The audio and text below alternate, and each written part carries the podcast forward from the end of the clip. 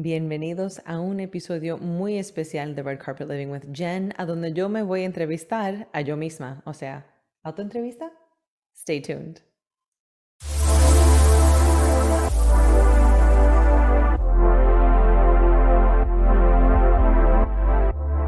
Buenos días, como le estaba avisando, eh, hoy vamos a tener una entrevista muy especial porque me voy a entrevistar yo So, me voy a hacer algunas preguntas para que ustedes me puedan conocer un poco mejor. Si lo quieren en inglés, también lo acabo de grabar en inglés. Y ahí pueden ver todo lo que yo intenté de describir, de decir eh, y de expresar para ustedes.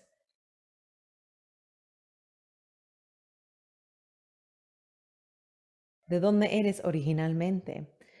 Yo me mudé a la Florida de Nueva York Em, específicamente de Queens, pero sí pasé mi vida entera en Nueva York. Eh, nací en Manhattan, viví un poco en Queens, después en Brooklyn, después regresé a Queens y de Queens nos trasladamos aquí a la Florida. Pero mis padres son de la República Dominicana y ellos nacieron allá y después cuando llegaron a, aquí a Nueva York, bueno, aquí no es Nueva York, pero aquí en los Estados Unidos, entonces nací yo. ¿Por qué me hice yo un profesional eh, inmobiliaria o real estate professional? Y creo que la razón por la cual lo hice es porque a mí me encanta servir. Em, me gusta ser servicial, me gusta poder ayudar, me gusta tener ofrendas para la gente en cualquier modo que pueda. Y cuando era maestra pude hacerlo también, pero creo que puedo llegar más a fondo y puedo afectar más, em, más políticas, más, más polizas, más más comunidades en una manera diferente ser inmobiliaria que ser una maestra. En mi primer trabajo de la vida, primer paycheck, todo eso, fue en una oficina de, de, real estate. Yo trabajaba para una oficina que se llama Century 21 en Woodhaven, Queens, y yo era la recepcionista. Y ahí, como era mi primer trabajo, estaba yo en el escritorio, me gustó, pero ser agente no me atraía y no en ese entonces. Después de ahí comencé a trabajar para la oficina que hacía los cierres de nosotros. Em, pasé creo que año, año y medio, me vi dos, pero tuve que renunciar porque ya en la universidad me tocó el último año entregar el tiempo para hacer un internship, para trabajar con la oficina eh, de un político en ese entonces. So dejé de trabajar ahí y cuando terminé de la escuela, quise hacer otra cosa, so me fui creo que a hacer Broadway, trabajé un poco como bartender, hice mucho trabajito como de por medio. Después trabajé como una asistente, asistente personal para un señor que era vicepresidente de una compañía de, de adquirir, de real estate acquisitions. Y ahí como que maybe más me atraía lo de vender, pero no, no me gustó.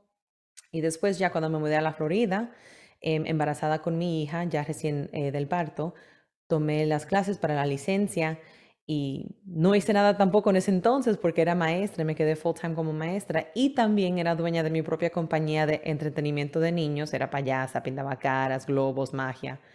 Eh, pero no me involucré en los 100% para hacer eh, real estate, que es lo que acabo de hacer ahora.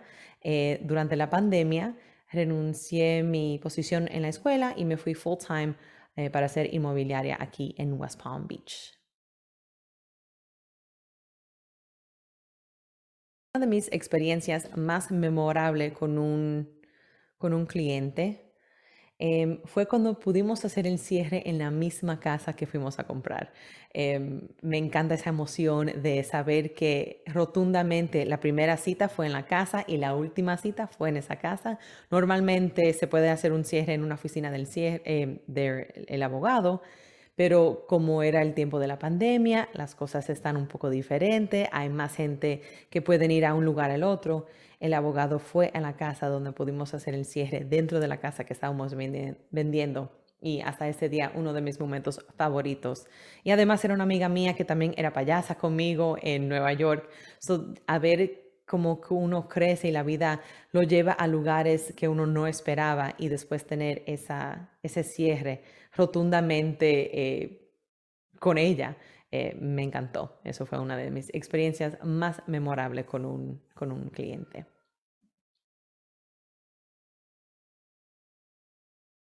Lo que me separa a mí, creo, de otras inmobiliarias e inmobiliarios es que yo puedo conocer y estar con la gente a donde ellos están. Em, y creo que yo puedo hacerlo porque he tenido diferentes trabajos durante mi vida como maestra, como em, payasa, ayudando a, familias en fiestas, como una mamá, ahora como una esposa. Todo lo que yo he pasado por mi vida creo que me ha preparado para poder ver la gente justo a donde ellos están y poder humanizar una transacción que a veces puede ser muy fría. Em, yo me hago accesible para que la gente pueda hablar conmigo.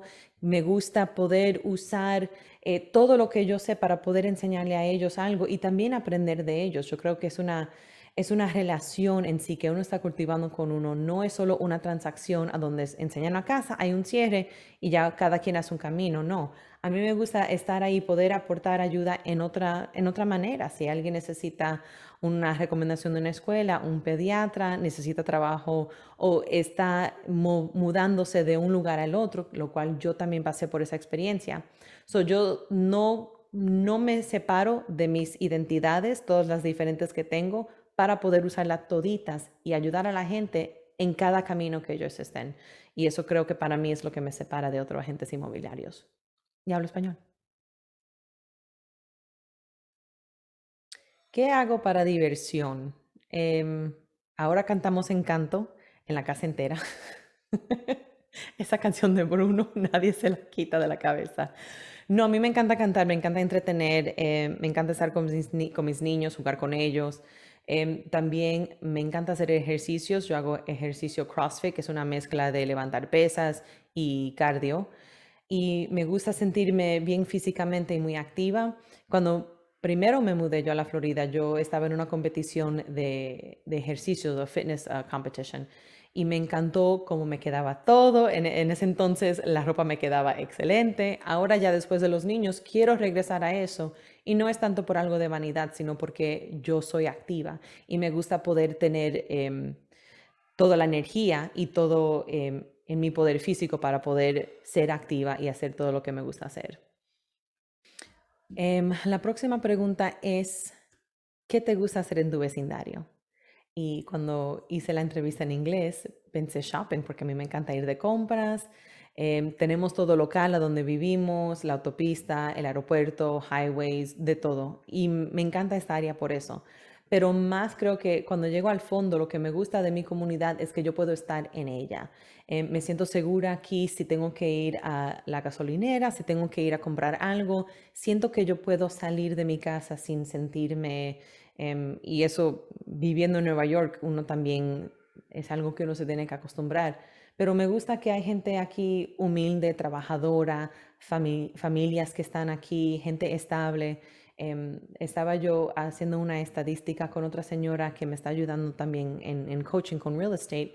Y aquí la gente no se muda frecuentemente, eso sí es una comunidad ya más unida em, y más estable en sí, porque ya uno se da de conocer y uno puede poner sus raíces aquí y saber que es un lugar a donde esas raíces pueden crecer. Em, eso es lo que me gusta de mi, de mi, comunidad y me gusta caminar, sacar a mi perra, ir a comer, ir a la playa, em, pero más cosas como actividades así es lo que me llama la atención de estar aquí en esta área.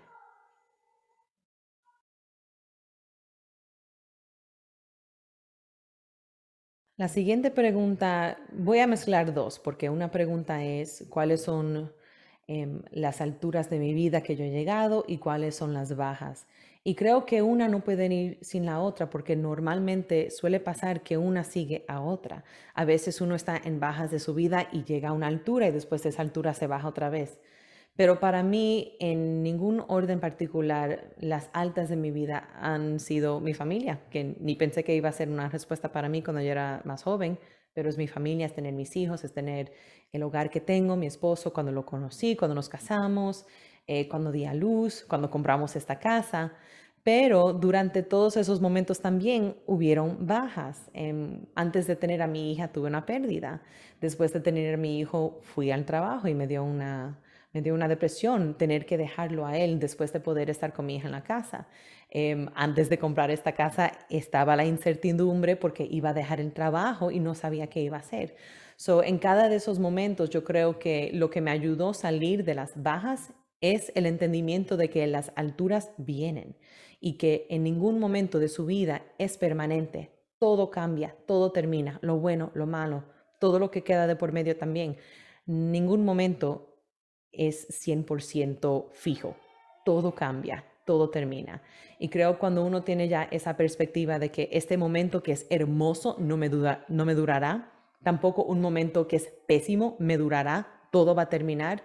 Eso deja que las cosas que vayan pasando, uno se puede separar en lo personal y no pensar que le está pasando solo a uno, sino puede observar su vida y observar eventos que han causado otros eventos, no que son cosas que le pasan a uno por pasarle o porque uno no tenga la dicha de que le pasan cosas buenas. Creo que a todos nos pasan de todo, pero el saber que no sigue para siempre y que viene la próxima cosa y viene la próxima cosa, entonces ya eso deja que uno vaya con más confianza, con más fluyo y con más fe en la vida, de que siempre van a haber altas y bajas y lo que uno puede hacer de por medio en lo que llega a la próxima es lo que va a definir cómo uno puede seguir adelante.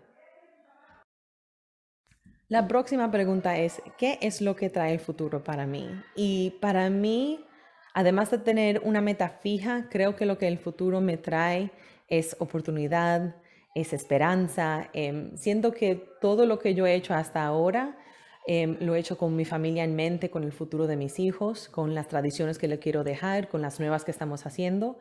Eh, y el futuro en sí, para mí es mejor tenerlo un poco flojo para dejar la oportunidad de la magia, de lo que Dios o el universo quiera para mí y seguir adelante con la intención de que todo lo que yo hago es de buen modo y es saber que voy a dejar algo detrás que mis hijos puedan estar orgullosos.